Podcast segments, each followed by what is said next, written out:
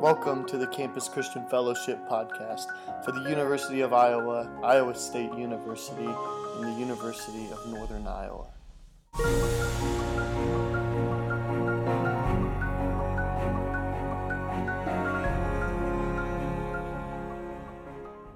The question that popped in my head last night, which I don't know if I've ever asked myself before, nor do I think that anyone's asked me this before, but the question that popped in my head as I was reflecting on this chapter was how do I know that God is proud of me? It's not a question I've thought of before, as I said, nor one I've been asked, but I think it's one that struck me and wasn't something I could shake.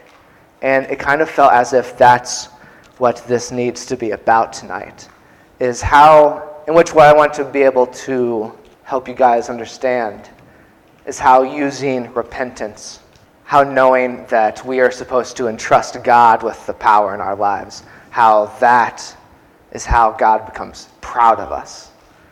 Not, let, not trying to take the reins of life by ourselves, but by allowing God to control it.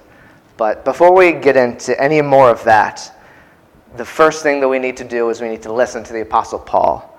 So in chapter 7 of 2 Corinthians, I think the best way to start is with verse 1. And it reads Therefore, since we have these promises, dear friends, let us purify ourselves from everything that contaminates body and spirit, perfecting holiness out of rever- reverence for God. First of all, there's a lot packed into this one verse.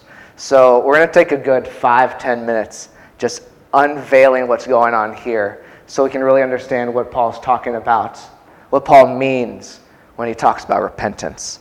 So, first of all, these promises, what is Paul talking about here?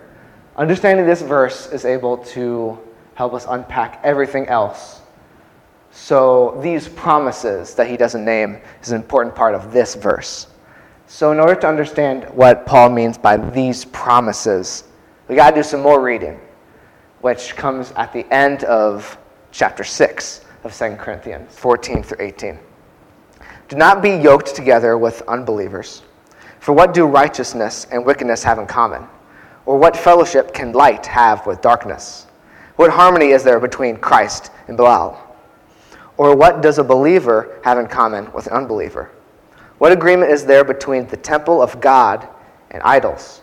For we are the temple of the living God. As God has said, I will live with them and walk among them, and I will be their God, and they will be my people. Therefore, come out from them and be separate, says the Lord. Touch no unclean thing, and I will receive you. And I will be a father to you, and you will be my sons and my daughters, says the Lord Almighty.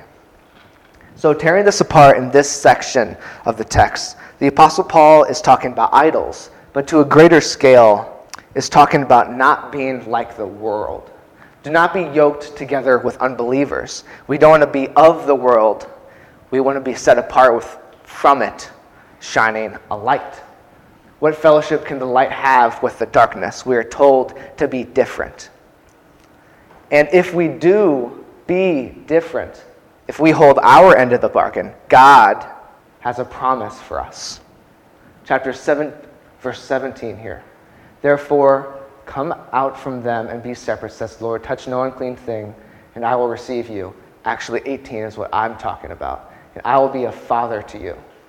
And you will be my sons and daughters, says the Lord Almighty. We will be protected by the Lord Almighty Himself. At the end of chapter 6 here, Paul is writing about the need to separate from worldly influences so we can live with God.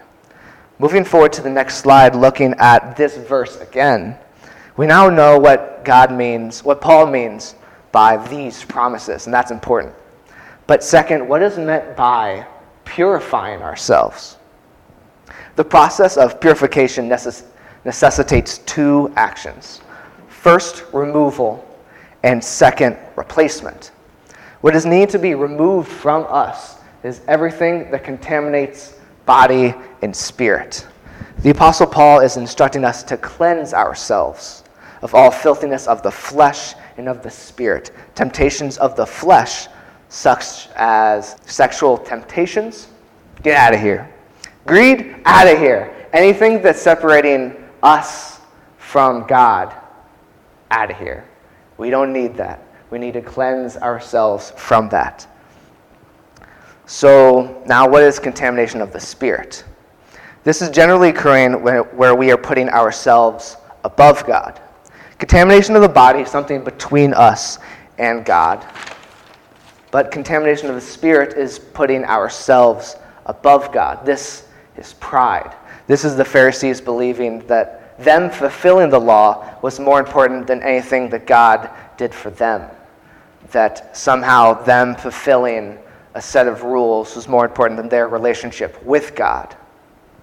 That's contamination of the spirit. So that is the removal step of purity. So what's the replacement step? That is, third, perfecting holiness out of reverence for God. At this step, everything we have removed from our lives, we are now supposed to add becoming whole with God. A state of continually doing good, becoming good cleansing ourselves from sin. Now, do you see an issue here with that? While we've been going through all that, you may be thinking, you know, Keegan, we've been spending a lot of time on this one verse. There are 16 verses in this chapter. We kind of need to get going if we're going to get everything in time here. We don't want to be here for three hours. But we haven't even talked about repentance yet here. Like I said earlier, this is important because it establishes an issue. If we want the promises that God makes for us, we need to purify ourselves, perfect ourselves. But we can't really do that on our own, can we? God tells us there's only one thing we need to do on this earth, and you get to be with me forever.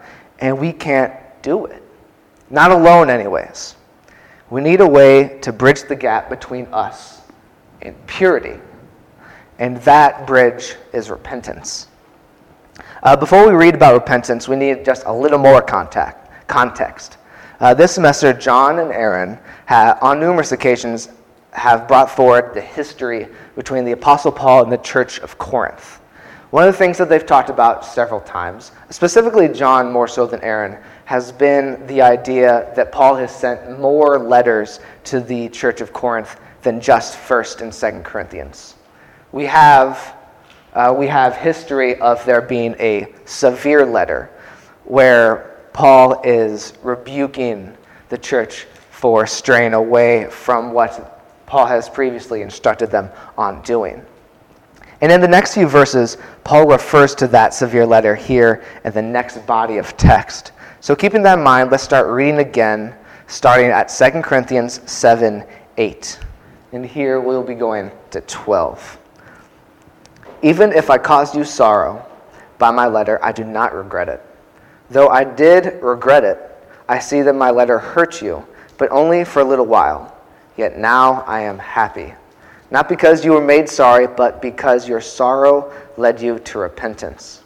For you became sorrowful as God intended, and so were not harmed in any way by us. Godly sorrow brings repentance that leads to salvation and leaves no regret but worldly sorrow brings death. See what this godly sorrow has produced in you.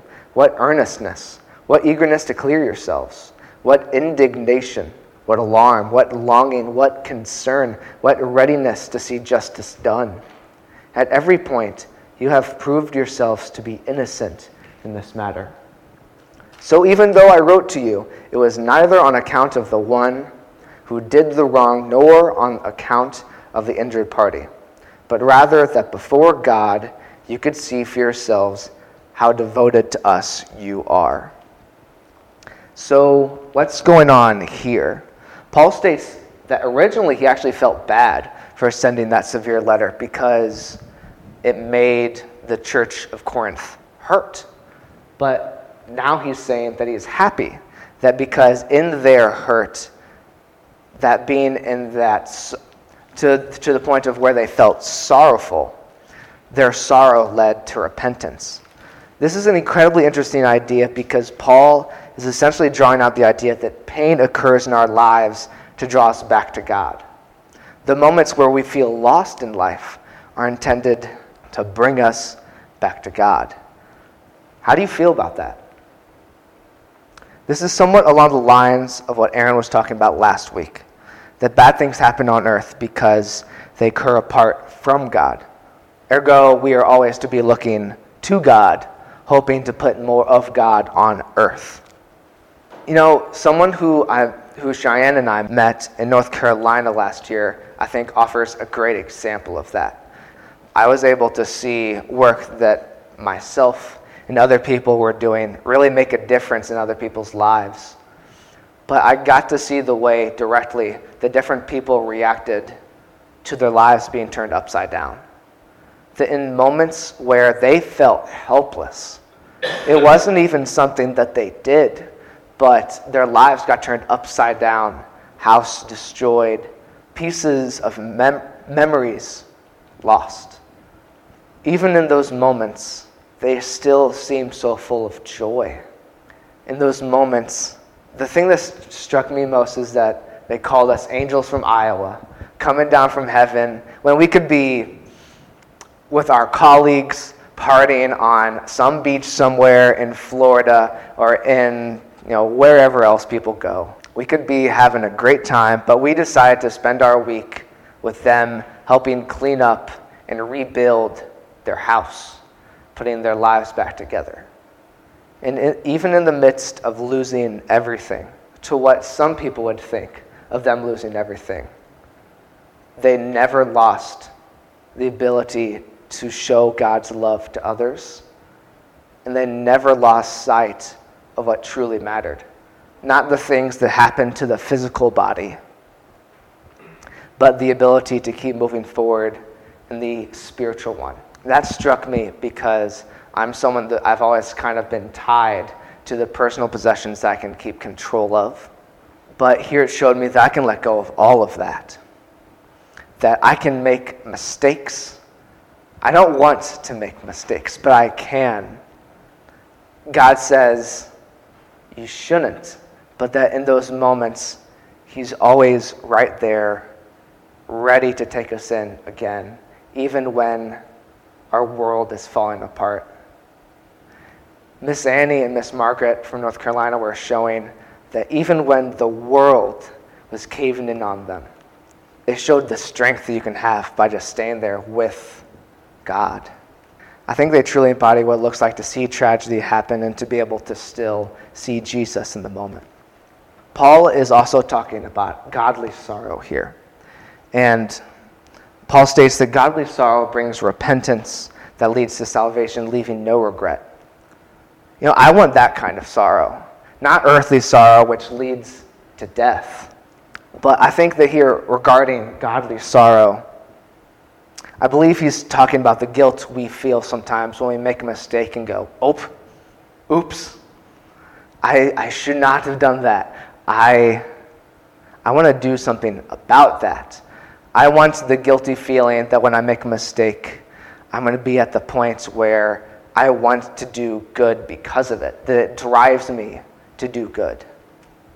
That's the kind of sorrow that I want. Because let's read a little bit more here on verse 11 about what godly sorrow brings. See what godly, this godly sorrow has produced in you. What earnestness, what eagerness to clear yourselves, what indignation, what alarm, what longing, what concern, what readiness to see justice done. I want that. I want to be at the point where when I see something, I want to go help them. When I make a mistake, I want to run so far from that that I'm not going to do it again. But sometimes we do make those mistakes again, don't we?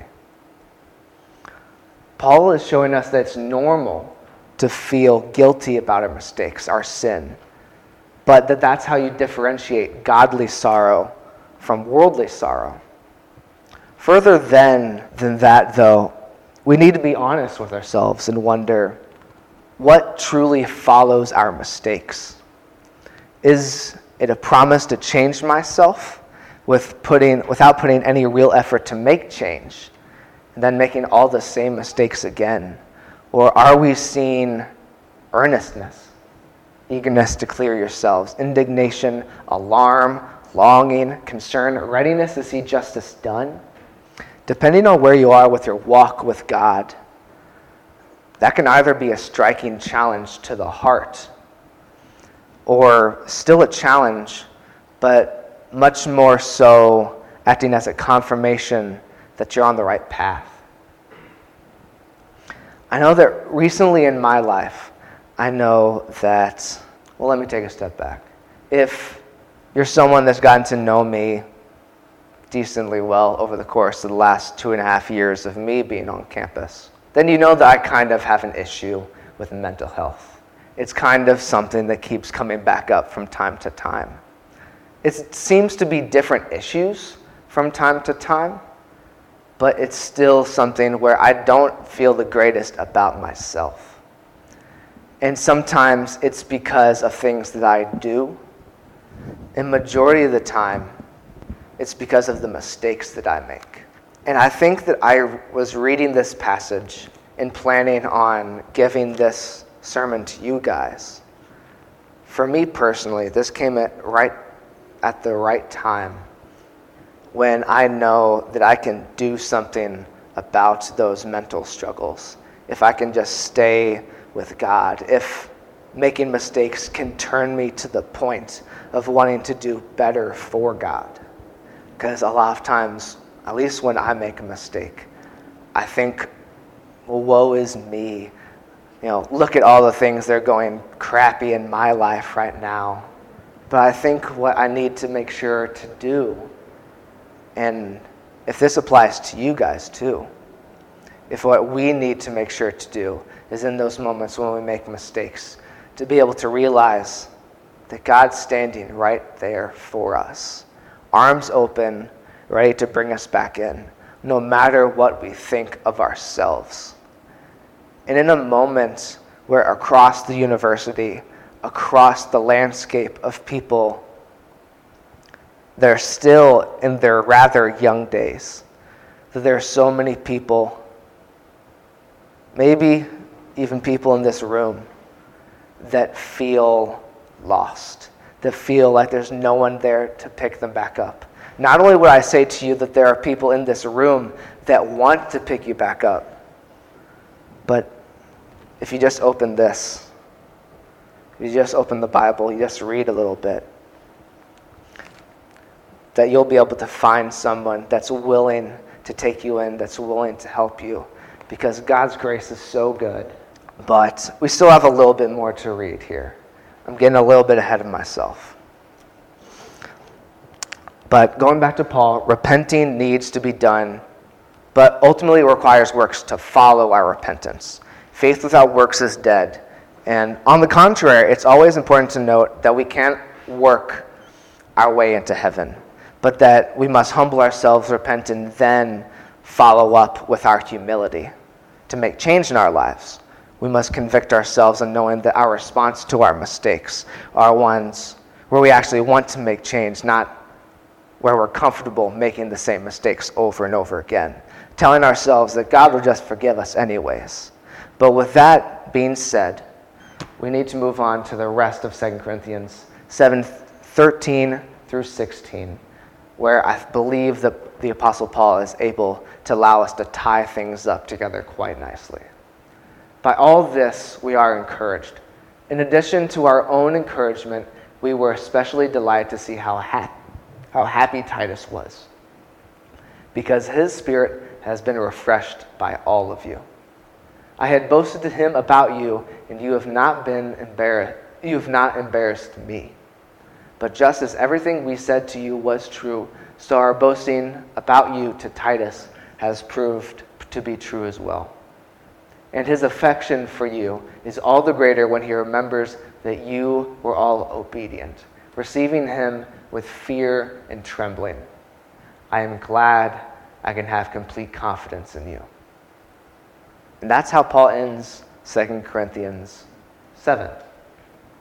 Or at least that's where our English interpretations of Paul's writing ends 2 Corinthians 7. You see, I think there's a really stark similarity between us and the church of, in the church of Corinth and Paul with God, respectively. We are the people who have gone astray, who have gone astray needing a severe letter. And Paul continues to reach out, following up with the church of Corinth to continue to stay on their case, rebuking them while they do wrong, but all the while encouraging them to do better and being ecstatic and filled with joy when they improve. So also does God strategically allow ourselves, allow obstacles onto our paths so that we learn, so that we turn back to Him. In those moments when we turn back to Him, we will be blessed. If we exist separate from the world, as God demands of us in chapter 6, He will hold up His end of the bargain. He will receive us because He's always ready to receive us. I remember when I was really young and I was beginning to go through you know, Heritage Christian School a private school here in the, in the area that I went to, as well as Children's Church. I think the best way that they were able to ever communicate this idea to me that still sticks with me to this day is that in the very beginning of the Bible, that Adam and Eve and God were in the same place, the very same point. And as over time, as they began to sin, that's essentially them trying to run away from wherever God is. So, also in our lives, that whenever we sin, we think that our path is better than the one that God has intended for us, and we are running away from Him. And in our minds, sometimes when we realize that we're going away from where God is, we think that there's this giant gap from where God is to where we are. And we think that God couldn't love me. Look at all the mistakes I've made. Look at everything that's happened. There's no way that God could love someone like me. But the thing that's so amazing about God is that He forgives, is that He wants us to repent always. And even as we run so far away from God, to where we would think He would be all the way over there saying, Come on, you at least got to take a couple steps back to me. God's just right here. Because when we're running, God's following. He's constantly pursuing us, wanting us to feel loved. So if you're feeling short on love, just turn around. Because God's waiting for you, arms open to embrace you, to welcome you back. If you're not in that position, where you feel like where you feel like you aren't loved. If you're not in that position, there are others that do. And if you're in the position to where you feel love, it is our jobs to go out and to find others that don't. Because they're out there, they're on our campus. They could be in here. So I think just as Paul has confidence in the church of Corinth, a people who have royally messed up, turned on one another, done evil in the eyes of the Lord, so also does God have complete confidence in us that even though as we make mistakes, that He's saying, I'm right here. And I know you're going to turn around, so I'm ready for you. I actually want to go back to the very beginning about the question that I asked you. How do we know that God's proud of us?